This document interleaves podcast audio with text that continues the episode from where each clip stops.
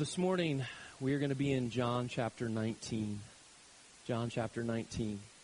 You know, and all of the Bible is important. Every word written in this Bible is inspired by God. But the passage that we're going to be looking at this morning is a culmination of all that Jesus came to accomplish. It's the rescue plan that the Father, the Son, and the Spirit had planned before the creation of the world. This morning we're going to be looking at the crucifixion. The crucifixion of the Lord Jesus Christ is really the climax of redemption, redemptive history. It's the focal point of the plan of salvation. Now, all throughout, John has told us in his gospel that everything that he wrote down, he wrote for a very specific reason. He says, I'm putting these things in this book for you because I want you to believe that Jesus is the Christ, the Son of God, and that by believing who Jesus is, that you would have life. And the same is true of the crucifixion. John's account of the crucifixion is actually different. When I say different, not that it's like some contradictory event, but John's account of the crucifixion is unique compared to the other gospels. And there's a reason why. I, my sense is that there are five things that John wants us to see that we would believe that Jesus is the Christ as we look at the most horrific event in all of history, yet the most beautiful event in all of history. John says, and I want you to believe so that in believing you would have life, a life that will transform you. So typically we read, we pray after the text. I would like us to pray before we read this text because my concern is that as a Christian, we're pretty familiar with the crucifixion story. And I don't want our ears and our hearts to be dull as we hear this. So let's go to the word to the Lord in prayer before we read his word. Heavenly Father, we come before you, and, and Father, thank you again for that word, desperate, Lord. We are desperate. And Father, um, Christianity is not about a set of facts. Lord, it is about a set of facts, but those facts mean something so deep. And those facts are designed to, to penetrate our heart. And those facts are, are created by you to, to cut deep into our souls and produce life. And so, Father, as we listen to your word, Father, would you protect us from just dismissing things as, oh, yeah, I've heard that before. Oh, Father, would you give us the eyes to see, the ears to hear, the hearts to feel all that you have for us. Jesus, there is nothing more profound than your crucifixion and your raising from the dead. This morning we're looking at the cross that you went to. Spirit of God, please, please pour yourself out upon us so that we would be changed this morning. We pray this in Christ's name. Amen. So we're in John chapter 19. We're going to start in verse 16b, so the second half of the verse. John 19. And if you don't have a Bible, the words will be projected. But I do encourage you, if you do have a Bible, um, to turn there yourself. So this is after Pilate has had Jesus flogged. He's going to be handed over to be crucified. And it says, So they took Jesus, and he went out bearing his own cross to the place called the place of a skull, which in Aramaic is called Golgotha. There they crucified him, and with him two others, one on either side, and Jesus between them. Pilate wrote, also wrote an inscription and put it on the cross. It read, Jesus of Nazareth, the King of the Jews. Many of the Jews read this inscription, for the place that where Jesus was crucified was near the city, and it was written in Aramaic, in Latin, and in Greek. So the chief priests of the Jews said to Pilate, Do not write the King of the Jews, but rather, this man said, I am King of the Jews.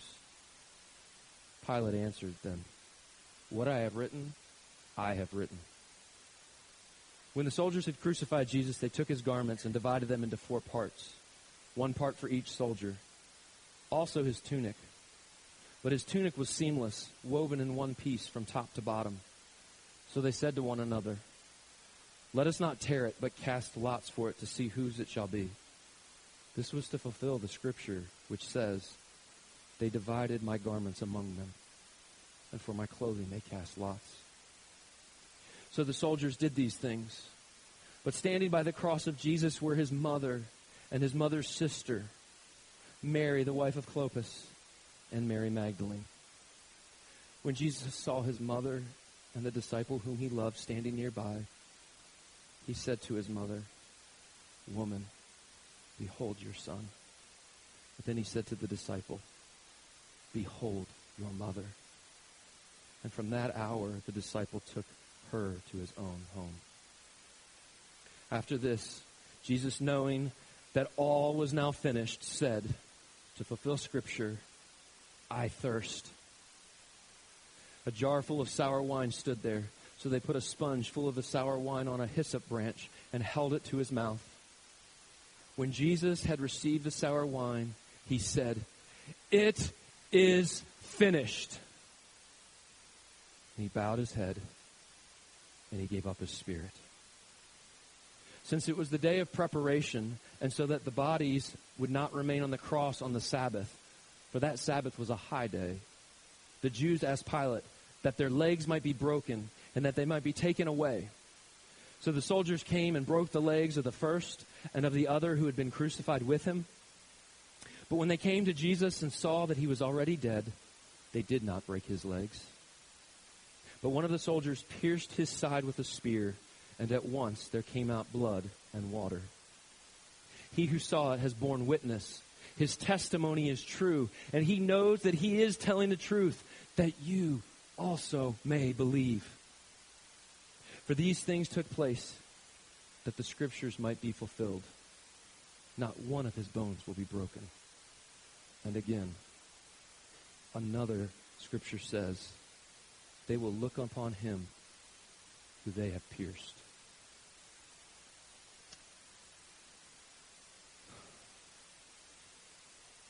So Jesus had been brutally beaten and flogged inside the city. But see, crucifixions would take place outside the city. So they put the, the long crossbeam not, not the full cross, but just that crossbeam upon his shoulders and made him carry it out. But his body was so beaten and broken from the torture that he physically couldn't carry it.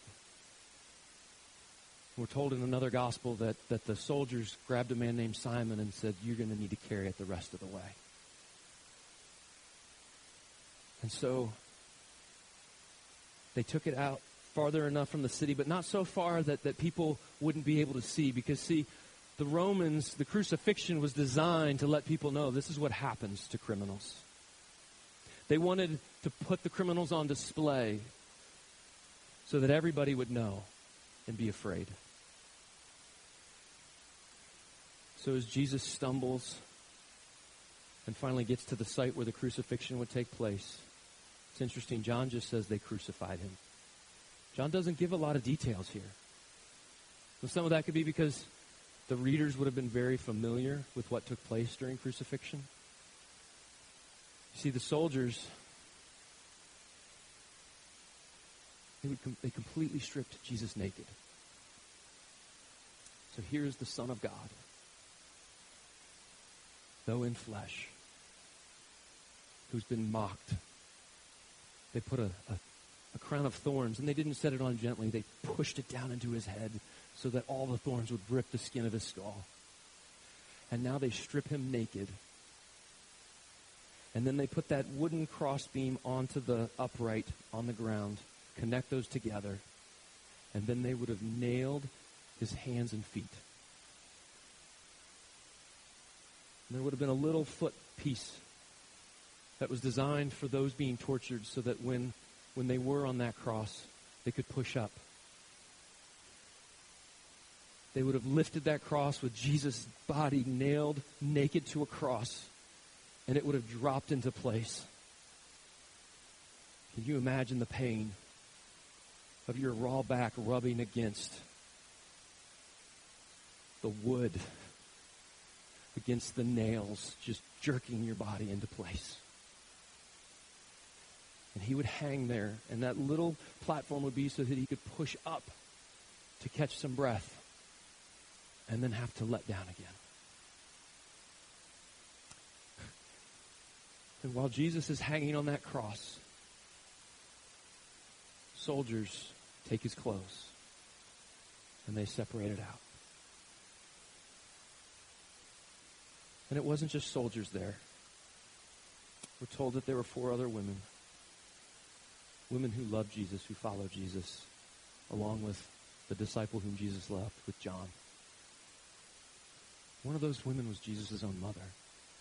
And to be there was, was dangerous because these are considered criminals, and you're associating yourself with one who's being judged. But these four women were there, Jesus' mother being one of them. And as Jesus hangs there in excruciating pain and in shameful agony, looks over and says to John and to Mary, Mother, woman, here is your son. Son, here is your mother. And then John tells us that Jesus knows that all that he was to accomplish is now finished. And so Jesus says, I thirst. His mouth is parched. And so they give him some cheap sour wine, and he can finally speak well.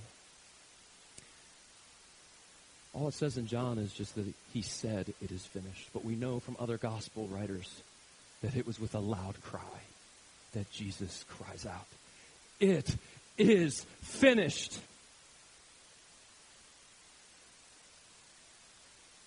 we're told that the Jews, they, they couldn't have a cross, or a, a body remaining on a cross during the Sabbath. Um, but particularly this was difficult for them because it was during the Passover. It says it was a high feast. And so a Jew, a person executed on a tree like this was considered to be under God's curse. And if a body was left exposed hanging on a cross, then the whole land would be defiled. So they wanted the three men taken down. See, crucifixion was designed to be a very shameful, painful, slow death. And so, in order to speed up the death, the soldiers start on the outside, and they would have taken a big mallet and just bashed the legs of the two men on the outside so that they could no longer push up and get breath. And it would cause them to die quicker. But when they got to Jesus, they realized he had already died. So one of the soldiers takes a spear and thrusts it through his side. And we're told that water and blood come from his side. Jesus was indeed already dead.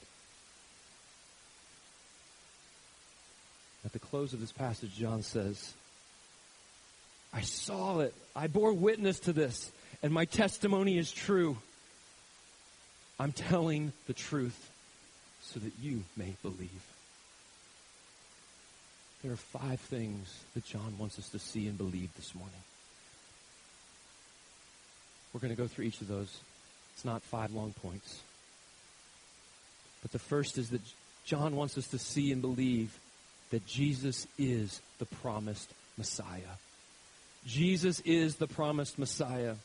You see, ever since the fall in the garden, God had promised that He was going to send one who was going to redeem, who was going to conquer, who was going to put things right. And this is that Jesus.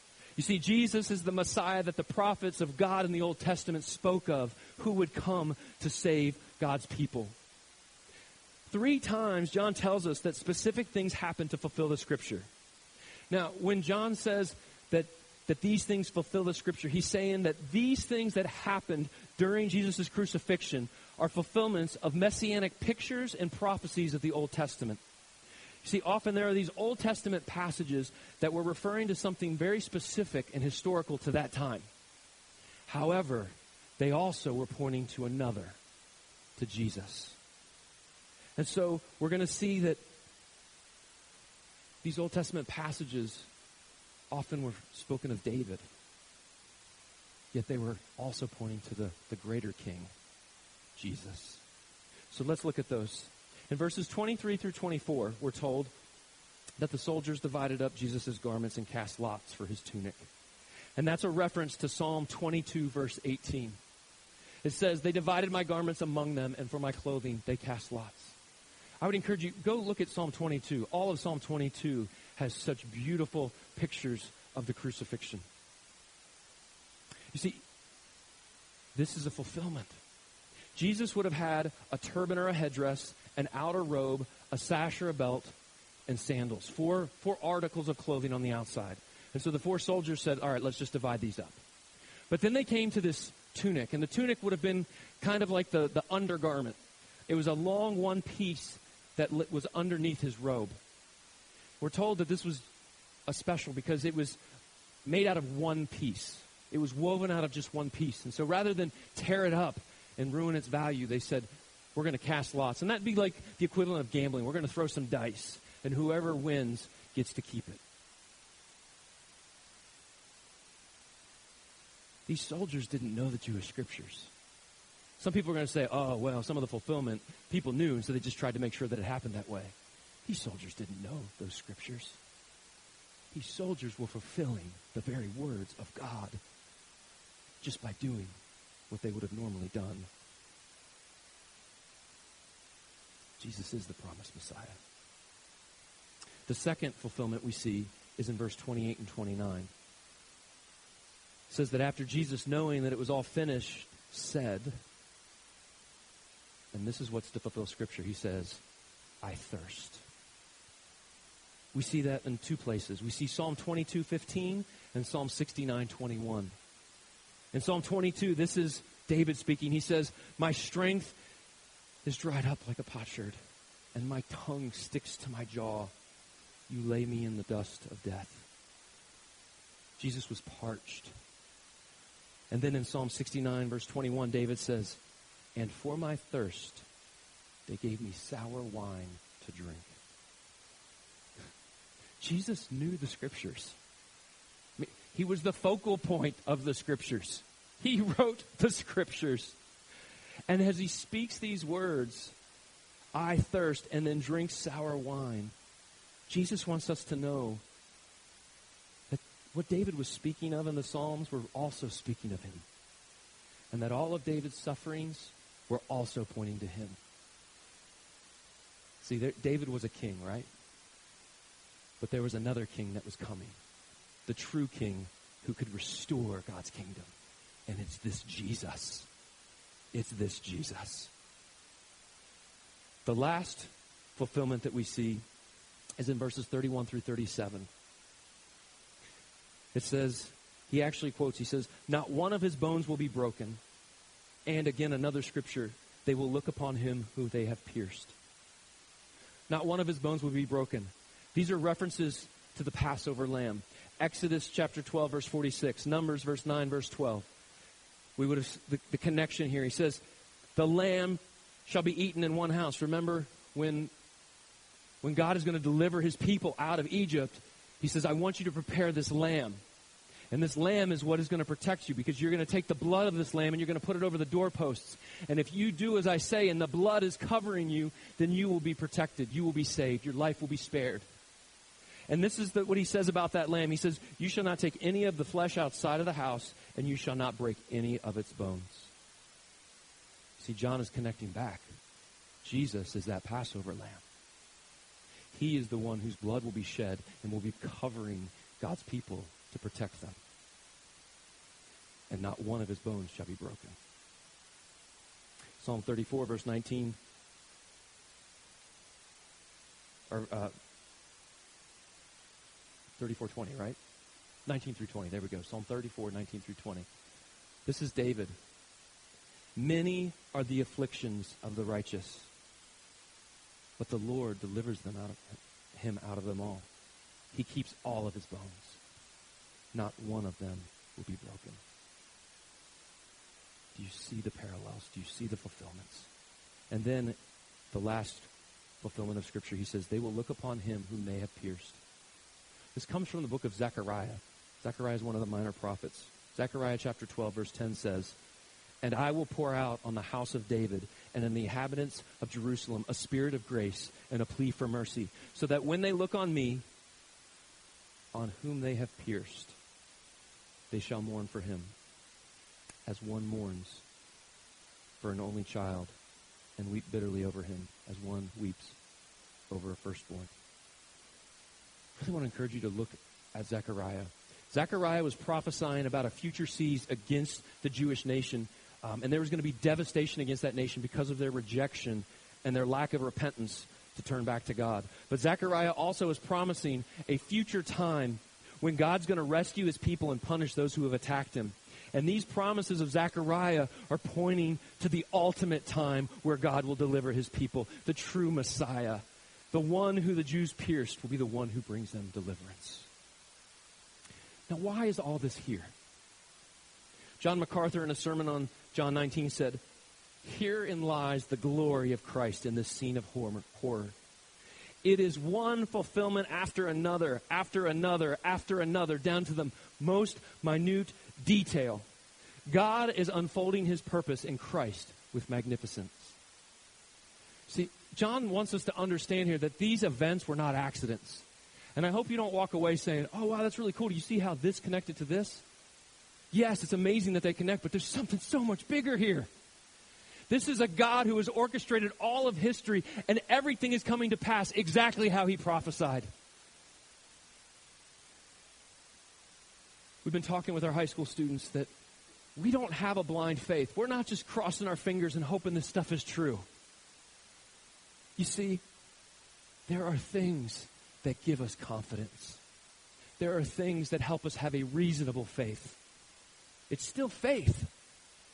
But this isn't just, oh man, I wonder if, I hope it is. We have a God who orchestrated history to guarantee that down to the smallest details, everything happened exactly as he said it would. Believe. And in believing, we have life. John also says, I want you not just to believe that this is the promised Messiah who God spoke of, but this is the King. This is King Jesus. In verse 19 through 22, we see that there was a placard put on top of the cross. It was very customary to nail that, that sign on a cross saying the reason for execution. And Pilate himself decided what was going to be written on this one, and he wrote, Jesus of Nazareth, King of the Jews. See, the Jews were pushing Pilate, and Pilate said, I can't find reason for this guy to be crucified. But the Jews were pushing hard, and they, they said, Look, he's claiming to be king, and we only have one king. We only have Caesar, right? And Pilate knew that they were just putting him in a bad spot. He knew that that wasn't the case for the Jews. So, so Pilate says, You know what? You want to back me into a corner? This is my way of sticking it to you. I'm going to put it up. And I'm putting it up in three languages so that everybody who passes by is going to see this is King of the Jews. Well, the Jews hated that. They said, No, no, no, no, no. Just say, This is the man who claims to be King of the Jews. And Pilate says, Nope. What I've written stays.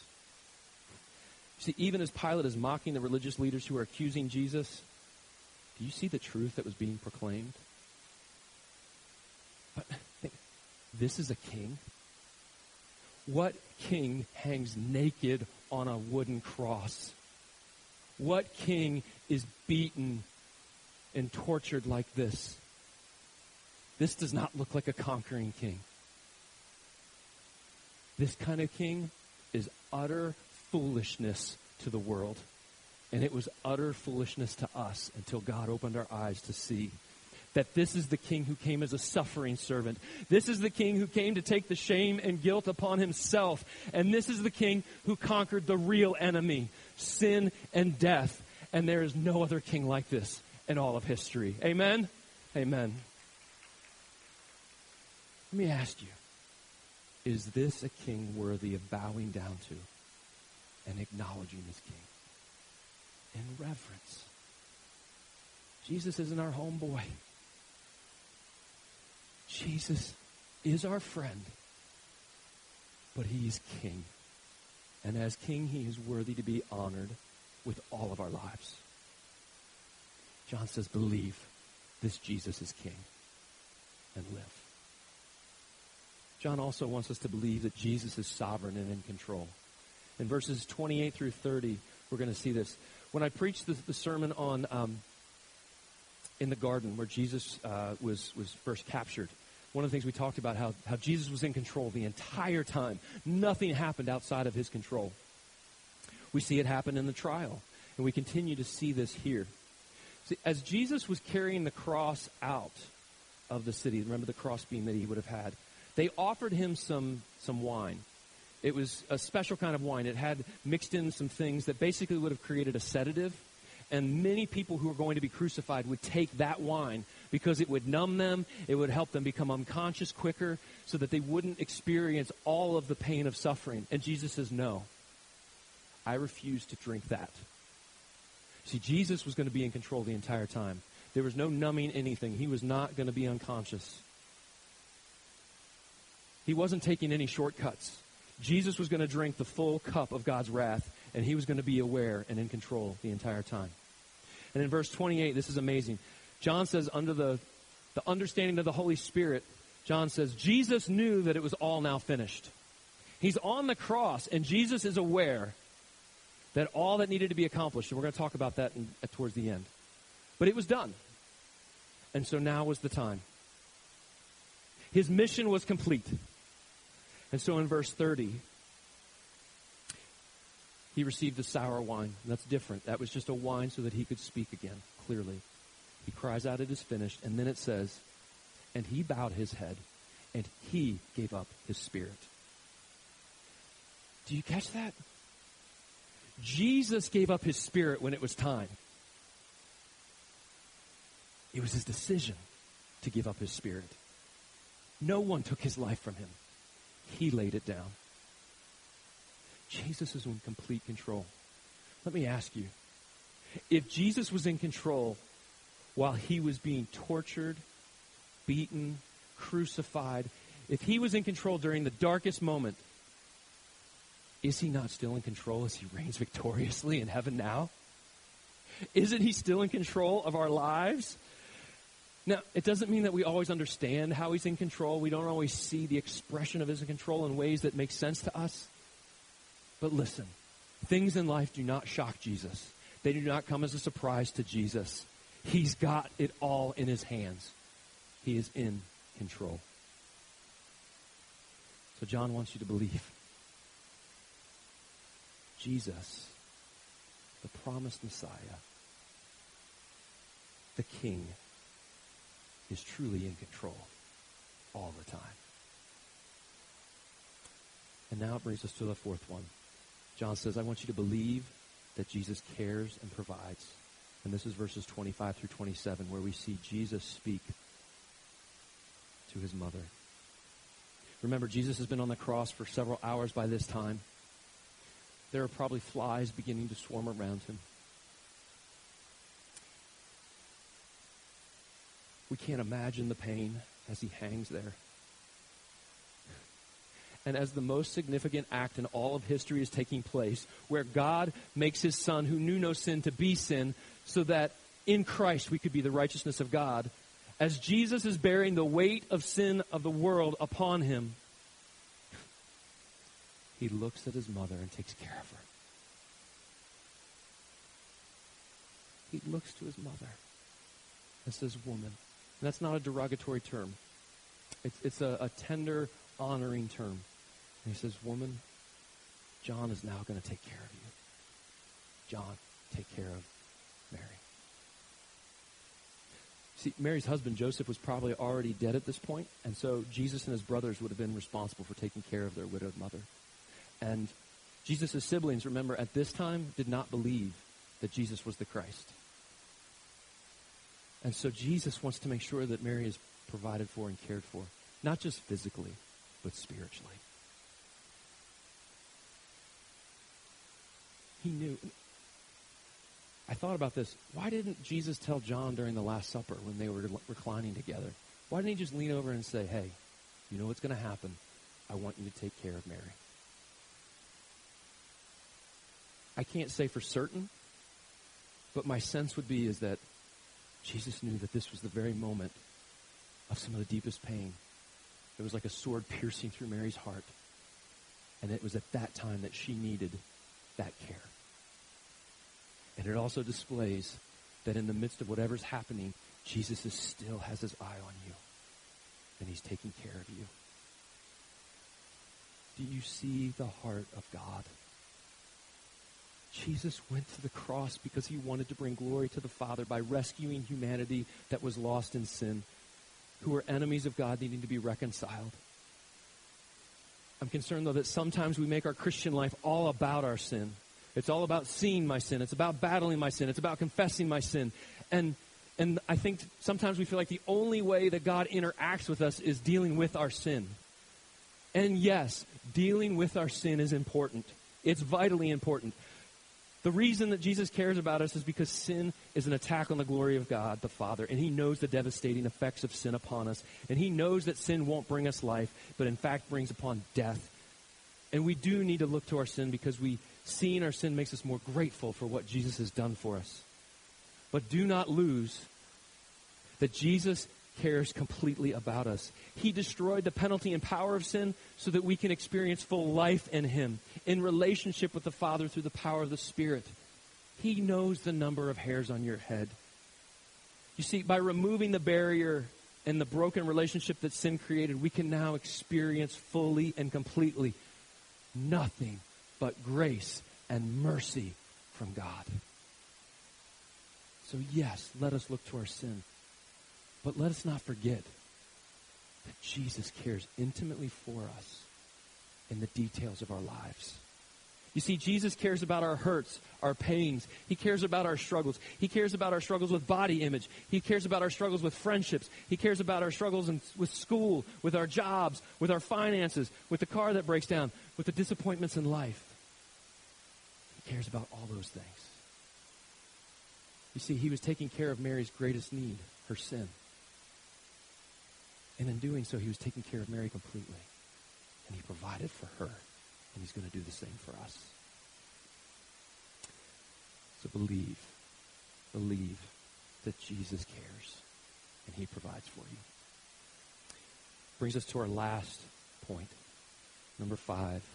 Believe that Jesus completed the work. And this is the most crucial for us today. Believe that Jesus completed the work. The last words that Jesus spoke, he cried out, was, It is finished. That word, tetelestai, it's a, it's a verb written in a tense that means the action has been totally completed. It's done. It's the same word that the Greeks would use in commerce, and they would stamp upon a product or upon a purchase receipt that said paid in full. Now, it is finished. What was finished? What was finished? What was finished is that Jesus completed the mission that God the Father had sent him to accomplish. He completed the work the Father had given him to do, to love his own to the end. You see, what he completed was on that cross, Jesus took all the wrath for all the sin that had ever been committed and that would ever be committed. Jesus was crushed for our wickedness. Jesus paid the full penalty for all that our rejection of God deserved. He completely and totally satisfied God's righteous anger against our sin. Every ounce of God's judgment and wrath was poured out upon Jesus so that there would not be even a drop left for those who put their faith and trust in him. And this is why God is faithful and just to forgive us of all our sins because they've all, all been dealt with. You realize when he cried out, that was no cry of death. That was no cry of defeat. That was the victory cry. That was the victory cry. You see, for those of us who are in Christ, there is nothing left to separate us. There is no judgment remaining. There is no wrath to be poured out upon us. That can be hard to believe, though, isn't it? Man, God, how can you forgive me when I've sinned so many times? God, how can you forgive me from this sin that's so egregious? How can you forgive me when I keep doing it over and over and over? Look, it doesn't mean that there's not consequences. It doesn't mean that there won't be discipline. But nothing will separate us from the love of Christ now. Nothing can now separate us from our relationship as a child of God. Nothing. There are no more sacrifices to be made to try to earn our way back to God. There's no penance to be made to try to earn our way back to God. We don't have to fear that God is going to finally just say, you know what, I'm done with you. No, because it was finished in Jesus Christ. Now, if you're here this morning, I particularly have a burden if you've grown up in church and you've heard these things before. Just because this is true of Jesus, that it was finished on the cross, does not mean that you are experiencing that. You see, there's a big difference between saying, yes, oh, I believe all that, versus I am going to trust that that is true.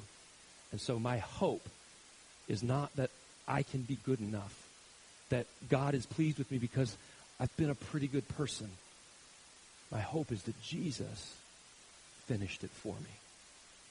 And if you've never put your trust in Jesus, I just encourage you to do so. And there's nothing magical. All it is is, Jesus, I believe that that's true.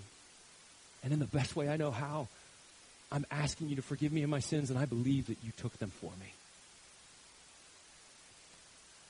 For those of us who are believers,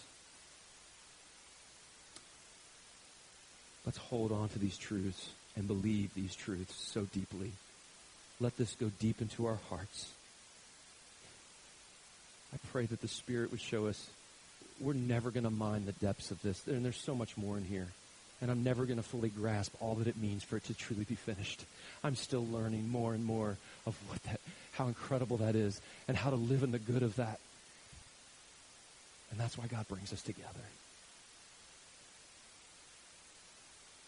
I pray that these truths we would believe and that it would draw our hearts to sing, What a Savior we have. Let's pray.